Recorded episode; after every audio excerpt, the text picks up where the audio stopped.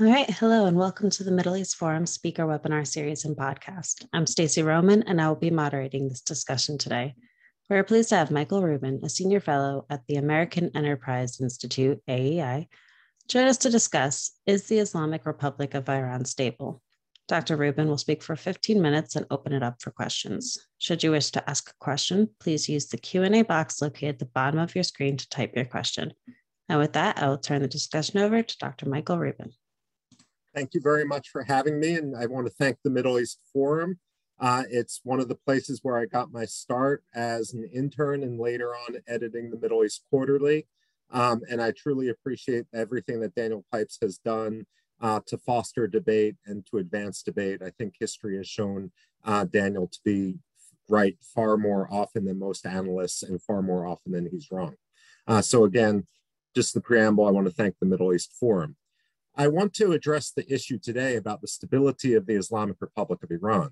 Sitting here in Washington, there's a phenomena that we've seen throughout history where people will look at our adversaries and assume that they are far more stable than they are. We saw this up until the downfall of the Soviet Union, for example.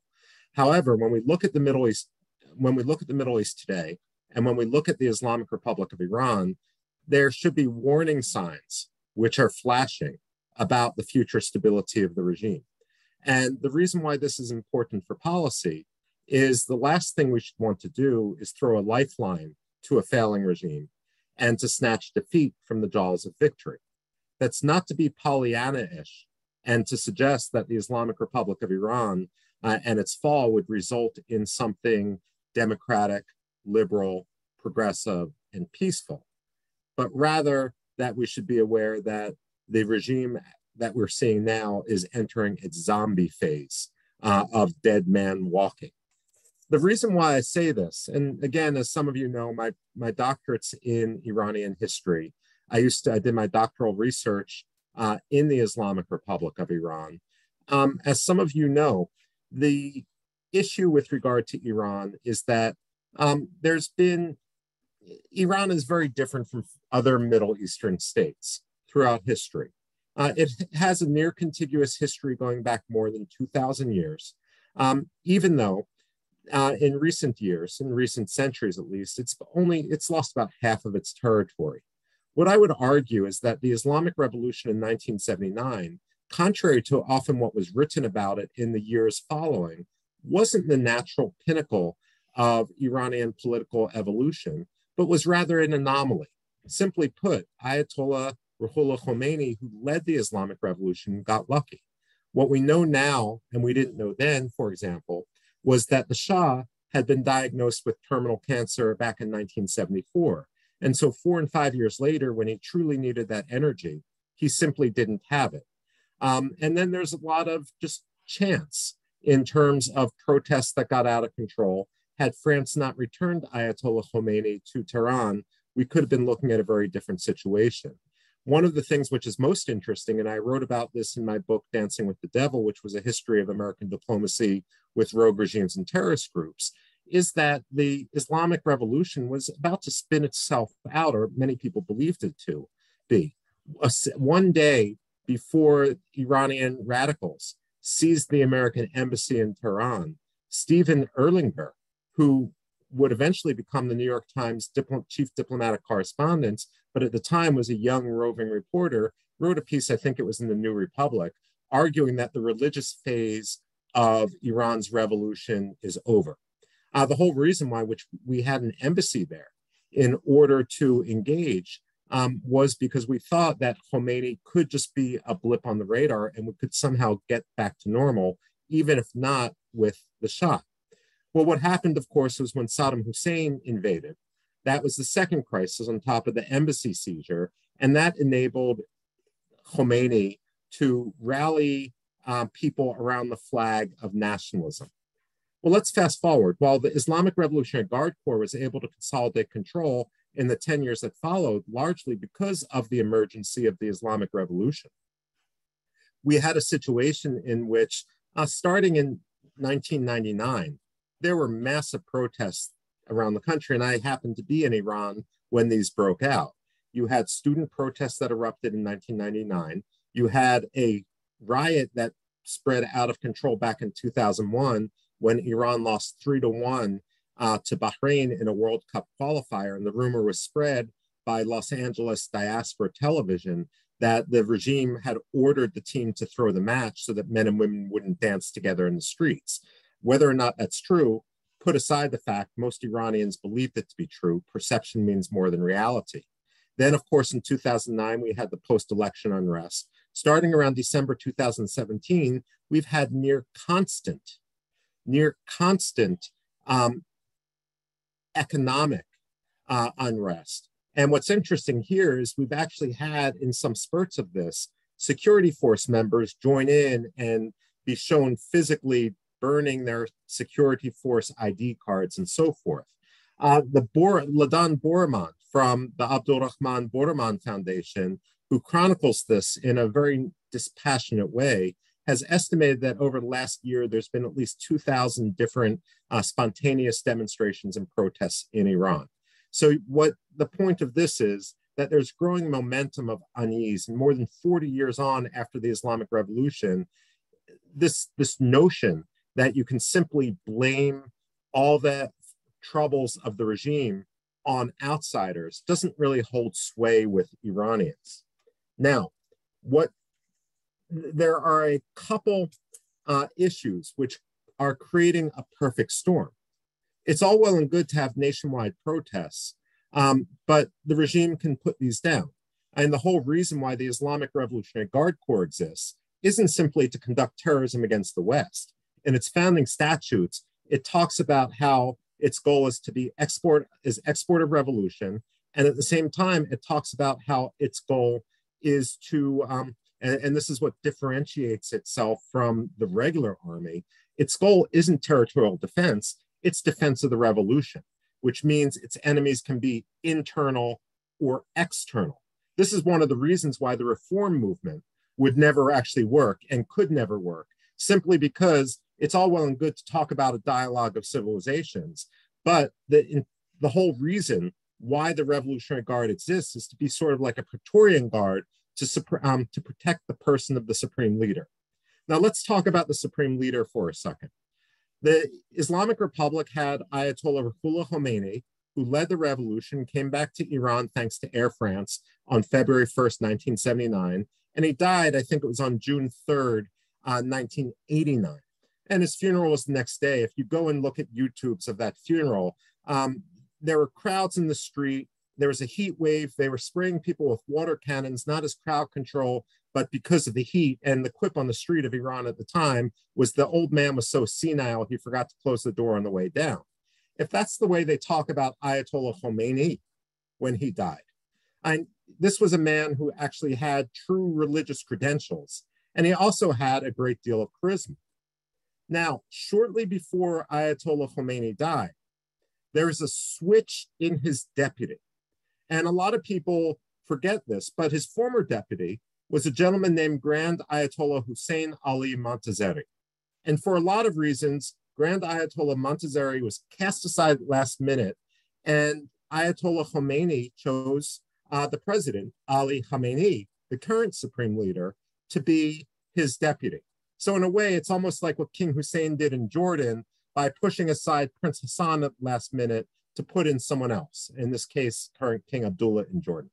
The problem with Ali Khamenei was the reason he was cast as this uh, new supreme leader candidate was because he was a rather colorless figure. He didn't have the full religious credentials, but he was a compromised candidate. By 1989, you already had inside the Islamic Republic, uh, Islamic uh, revolution in Iran, you already had um, basically all these factional divisions uh, being created, Rafsanjani on one side and others on the other. And so they needed someone that everyone could agree on. And so they chose Khamenei. Now, Khamenei never had the religious credentials that Khomeini did. So even after Khomeini died, he could point and say, Khamenei is my man, and his word would mean something. Khamenei never had those religious credentials. A lot of people forget, but in 1994, um, the leading Shiite Ayatollah in Iraq, a guy named Araki, A R A K I, passed away at age, I think, 104. And Ayatollah Khamenei decided he was going to put his name forward and say, I am the supreme leader of all Shiites. And he was basically laughed off the stage. After about a week, he had to formally renounce his claim. And this is just an indication of how little religious legitimacy he has. So, what does this mean today?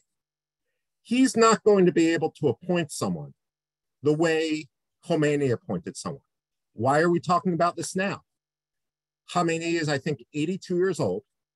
He's partially paralyzed from a 1981 assassination attempt. And he's also had cancer. And we know this because he's tweeted out pictures of himself getting treated for cancer. So, regardless, even if that he survived that bout of cancer, 82 year olds, their longevity is limited. So people are actively starting to talk about this. There was discussion that Ibrahim Raisi, the new president of Iran, was being promoted in order to take this position um, and, and to move into this. However, when I talk to people in the Middle East, they say a few things.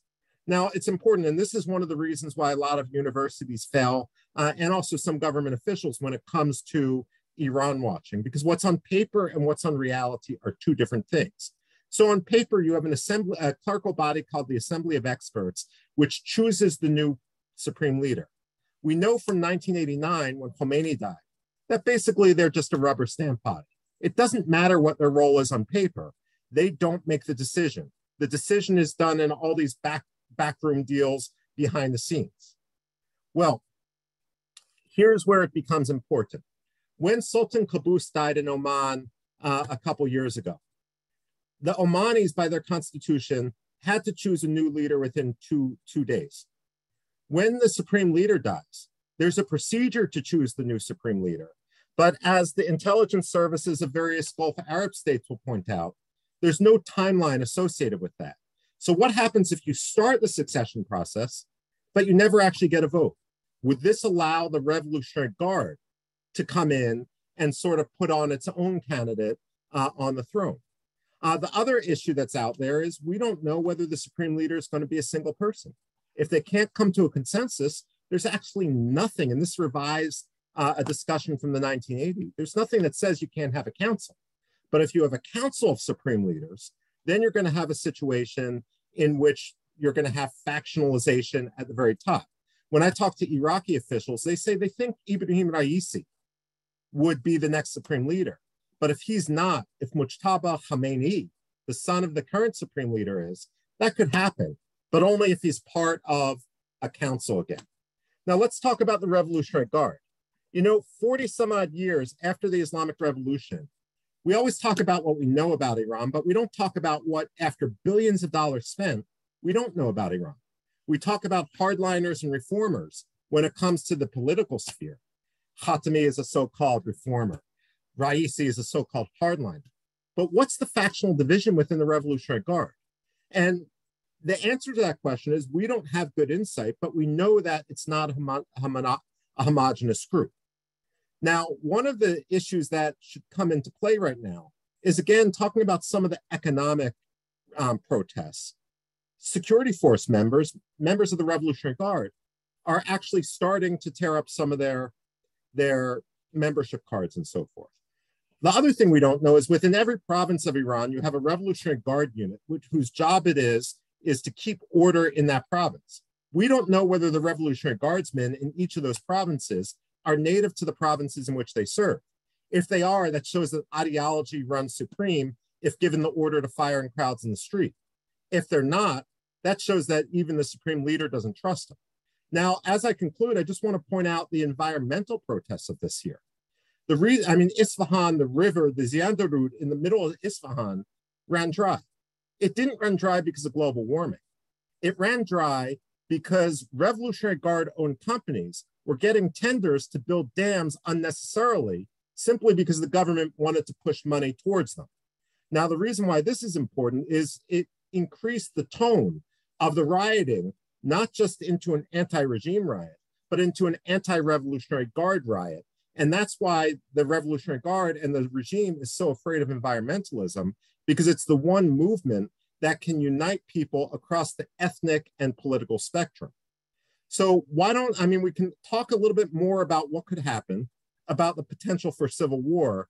But what I'd like to do now is turn to questions so that we have a lot of time for back and forth, and I can work in some of that other material um, into our conversation. So again, thank you. And um, um, if we can go back to moderation. Absolutely. Thank you so much. So the first question we have in is from Daniel Pipes saying, Michael, thank you for your kind words. Uh, can dissidents succeed in Iran without a leader? Um, that's a great question. Can dissidents succeed in Iran without a leader? What I would say is that when we look at the diaspora uh, in the United States and elsewhere, there is no hope that that diaspora will play a meaningful role in Iran. And the reason is because, uh, I mean, you've had generational shifts since most of those came to Los Angeles. The exception to that could be uh, the son of the Shah who lives near where I'm speaking to you in Potomac, Maryland, not in terms of the son of the Shah resuming power. Um, and when you know the personality of um, Reza Pahlavi, uh, the exiled son of the Shah, he recognizes that his father was a dictator, and he recognizes that to take too hands on of a position would actually backfire given the family's legacy. But when it comes to be a uniting figure, he could play a role over a constitutional convention. One thing that's quite interesting is about 10 years ago, I went to a wedding down in Miami, uh, a friend of mine from school. And my friend didn't had his wife was having many of her family members come in from Iran. And what my friend didn't tell any of them was that the best man at the wedding was going to be his imperial majesty, the, um, the, the son of the former Shah. For security reasons, they didn't tell them in advance. So you have all these Iranians coming from like a labor family, the people that traditionally were opposed to the Shah up to the Islamic Revolution. And when they saw the son of the Shah sitting there, they recognized him immediately, and it was amazing. They got down on their knees. They apologized. I mean, it was that sort of reaction which was genuine. Uh, that said, this is one of the reasons in Daniel's question, and he has the experience, is head on. It's one of the reasons why I'm not optimistic there's going to be a smooth transition in Iran, because um, you in Iran, you're going to have 100 generals for every private, and it's going to lead to chaos. All right, thank you so much. From Carrie Hillebrand, should the regime collapse or be ousted, what do you see rising in its place? Okay, if I were a betting man and I had to put odds on, I worry about a military dictatorship. Um, I'm not sure whether any clerical body is going to be able to consolidate control.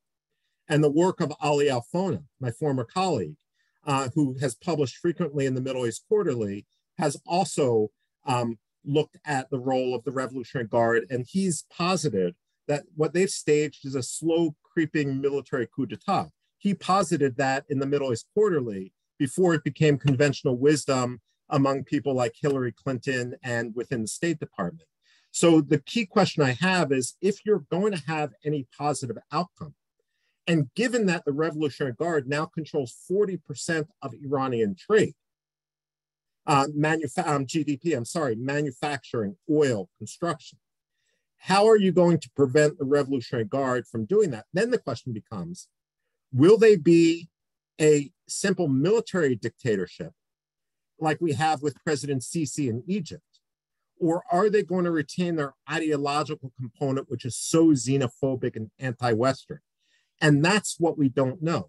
And again, um, too often we might look at and project our own sense that um, this rhetoric that comes from Iran is just crazy talk. But it's possible to go into the Islamic Revolutionary Guard Corps bubble when you're eight or nine years old. They run basically, you can think of them like evil Boy Scouts programs. and the fact of the matter is, if you are indoctrinated from that age, could you truly believe that rhetoric? And so that's again another unknown 40 plus years after the Islamic Revolution. Thank you. Uh, Pumi actually follows up on that. The people of Iran are known to be educated and uh, fairly liberal. Uh, how, ca- how can the how came that a fundamentalist Islamic Islamic, Islamic regime, regime power so long? Thank you. okay.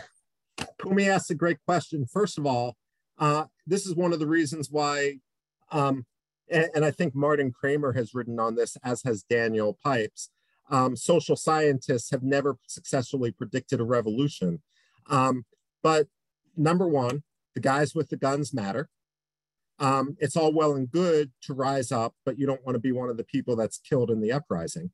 Um, when it, it's important to note that when um, the Islamic Revolution happened, the full 10% of Iranians participated. Compare that with 1% of Americans in our revolution, 2% of Russians in the Bolshevik Revolution. And this is in the era before social media. The thing was, they were all united in what they were against the Shah. But Khomeini was very successful in throwing sand in their eyes about what he actually stood for. And meanwhile, he told all these Western diplomats and news media, I have, and I'm quoting, I have no interest in personal power. What I want is democracy. And of course, this was nonsense. Um, this is one of the reasons why Daniel has been at the forefront of being right about being cynical about the rhetoric of groups like the Muslim Brotherhood and so forth. Uh, you can't trust what they say. It's important to realize where their ideology leads them. Um, at any rate, what allowed them to keep power was the crisis of the Islamic Revolution. In all likelihood, I would say, and this is, of course, a what if, that if it weren't for Iraq's invasion of Iran, the revolution would have imploded long ago. They needed that crisis. And this is one of the reasons why this anti Americanism will never dissipate under the current regime, because they need to try to rally uh, Iranians around the flag and distract them to the reality of their own management. That said, when we look at brain drains, and we saw this in Iraq with Muqtada al Sadr and crew uh, and other militias targeting the educated, the middle class, and so forth. We look at a brain drain as tragic. The Iranians look at it as in their interest, the, the pro regime Iranians look at it as in their interest because these guys don't vote for us anyway. And so if you do have um, a collapse of the regime, I would actually, I would predict, uh, even though I don't want to, that a lot of the more liberal, progressive, pro Western types are going to be forced to flee the country rather than set the stage for a new regime simply because they are going to be less willing to fight back brutally than the people who want them out of the country.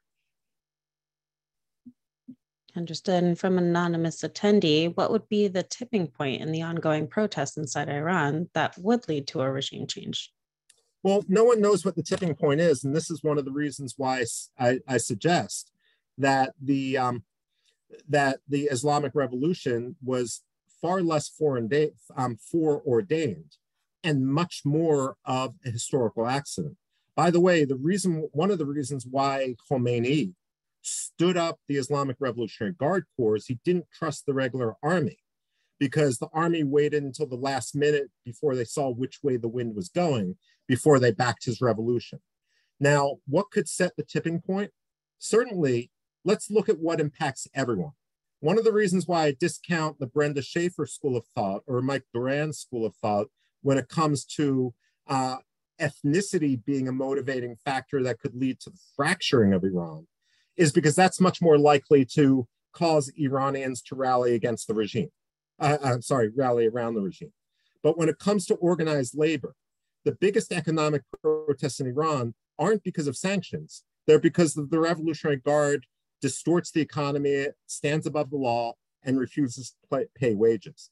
If you have ma massive labor unrest in Khuzestan, which is that province of Iran where the oil is produced, that's even if oil is $200 a barrel, if you can't produce the oil, then you can't sell it. This is one of the reasons why I don't understand why progressives in the United States and Greens in Europe don't support the progressive movement inside Iran and why we support organized labor everywhere else in the world and trade unions, except in the Islamic Republic of Iran, where arguably it could matter most.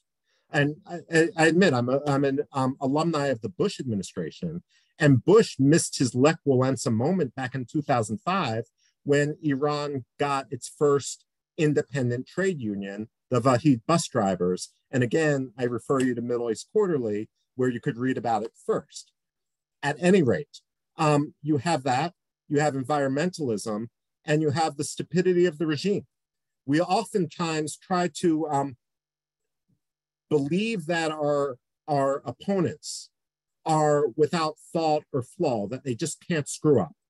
But we see, for example, with some of the Keystone Cops um, sort of episodes that led up to this 2010 plot to kill the Saudi ambassador in Washington, to kidnap an Iranian American journalist and send her to Venezuela, that the Iranians are capable of screwing up. We saw when it comes to General Soleimani's death, how stupid do you have to be to drive? I mean, I drive that road all the time. And when no civilian flights are coming in at that time of night, when you have a road that is separated by blast walls from the civilian population, when you're literally right next to an American military base, how stupid do you have to be? How arrogant do you have to be uh, to believe that you can do this endlessly and kill Americans at the same time without reprisals? Now, what could some of the stupidity that the Iranians engage in be? I mean, they could, on one hand, uh, they, they could do something atrocious, which would lead to a backlash, sort of like what Bashar al Assad did when he murdered um, a child in Daraa to try to um, smother that initial uprising. But you've got a situation where what Iran does to counter this, when they have, um, when Iran puts people in prison, this is how, how they operate. They put people, in, I mean, sorry, back in 1999, uh, they reacted to the student protests by trying to smash heads. And that only caused the protests to spread. So what they did was they went into partnership with the Chinese, facial recognition software and all that sort of thing. Now, instead of smashing heads, they just take photographs. And they round people up over the next three or four weeks at two in the morning when you're not going to have a lot of protesters in the street. And they might torture them. They might sentence them to death. They might sentence them to life. But then after a few months, they might give them um, a weekend off from prison. Now, when they go home from prison, when they have this small weekend, they're, they're, they're not the same person they were when they went into prison. And what they're trying to do as they go to um, go and grandma makes a meal and all their friends come visit them is to show this is what happens when you cross the line. And at the end of that, they have to go back to prison. And so that's a mechanism which the Iranians use to create a reign of terror so that they don't have to repress everyone the way Bashar al Assad tried to do, but they just go after key figures and use them as intimidation. They lock, they don't throw them in a prison and throw away the key. They trot them out every now and then just to remind people of what they're powerful about. And when you actually look at Amnesty International statistics and so forth, what you find is that the rate of public executions also increases tremendously when so-called reformists are in power. And the interpretation I would have of this is that what the Iranians are trying to say is this reformism is rhetorical only, for export only, don't you get any ideas? That said, eventually that's going to come crashing down. And also when it does, you have the most opportunity when you have a vacuum of leadership. And that's why I'm focusing on um, the impending mortality of the supreme leader. Thank you. So Ken Miller, um, I'll summarize this, but there have been multiple attempts by the US to support the opposition within Iran. Uh, why should any groups within Iran believe that they could count on the United States to achieve a change in the government? Um, yeah, I'll leave it at that. Yeah. Well, I would say, first of all, they shouldn't count on the United States. Certainly, over the last couple administrations, we have shown ourselves to be a country um, which we should not rely on, um, for which others should not rely upon us to defend um, their their lives and their their missions and their goals uh, because we have a quite cynical approach um, and we discount the importance of alliance. Um, we believe that we can utilize indigenous forces to a common aim, but then we're not. We don't hesitate to um, sort of um, cut cut those relationships off when it suits our purposes, forgetting that um, reputation matters. I mean, I would argue that ancient history for Americans is 10 years ago, uh, whereas ancient history for Iranians is a thousand years ago, and they're not so easily going to forget um, slights. I mean, one of the ironies here, of course, we self flagellate so much about the 1953 coup, but we get that wrong. First of all, our co conspirators in the 1953 coup were actually the clerics, the conservative forces who were upset at the Tudeh and, um, party and Mossadegh's um, dalliance with the communist forces. Um, and that's why they spoke at the time of the Reds versus the Blacks, the Reds being the, the socialists or the communists versus the Blacks, the clerics with the black uh, turbans. Uh, at the same time, we get it wrong because Mossadegh wasn't a democratic leader. He was ex- acting extra constitutionally because the democratic, um, the constitutional leader of Iran was the Shah with the ability to hire and fire. This is why back in the 1950s, we spoke about this not as a coup, but as a counter coup. Uh, and unfortunately, as we grew into our, our current rash of self-flagellation in the 1980s, 1990s, and so forth, uh, we changed the diction to look at this as a US-sponsored coup against Iran rather than uh, a counter coup in support of the legitimate Iranian government. Sorry, what was the initial question? Because I got off on the tangent there. Oh, um, can they trust the United States? And um, the short answer is no, they shouldn't. That said, um, what I would argue is while the United States, one of the ironies is we're blamed in for 1953 when we shouldn't be. Let's not forget we occupied the country, parts of the country back during World War II. And it's kind of interesting that no one in Iran talks about that, uh, which just goes to show you that perception means so much more than reality. The fact of the matter is we can have we have in our interest a stable Iran. Um, we also have in our interest an Iran that's willing to live within its own borders and not export its ideology. Um, there's been a lot of bridges burned, but that doesn't mean that we can't get a new start. That said, ultimately, I think we um, the Iranians need to do this on their own. They shouldn't be relying on outside support. Frankly, I would say too much outside support will be delegitimizing. All right. Well, thank you so much. Unfortunately, we've come to the end of our webinar. Uh, before we go, could you tell our viewers where we can find some more of your work? Okay. Well, I use Twitter not as a um, not as a discussion forum, but just to um, distribute um, my own work. Um, let me, I'm trying to put in chat um, my, um, my Twitter feed, which is um, at Rubin, 1971. Um, also, um, you could just go to the American Enterprise Institute which is easy because it's just www.aei.org. My stuff's there. And also, if you want to start exploring the Middle East Forum archives, um, a lot of my materials also there from my days uh, when I was editing the Middle East Quarterly um, and and other um, and, and, contributing writing more frequently. The, the, days actually before I had young kids. Um, I want to thank you guys, and um, if you're in Philadelphia, uh, my hometown, just give you an extra shout out. All right. Thank you so much. We really appreciate you joining us today. Uh, for Thank our viewers, you. please join, of course. Uh, for our viewers, please join us Wednesday at 3 p.m. Eastern for an update uh, with Ashley Perry. Thank you all for joining us, and I hope you have a wonderful day. Thank you again.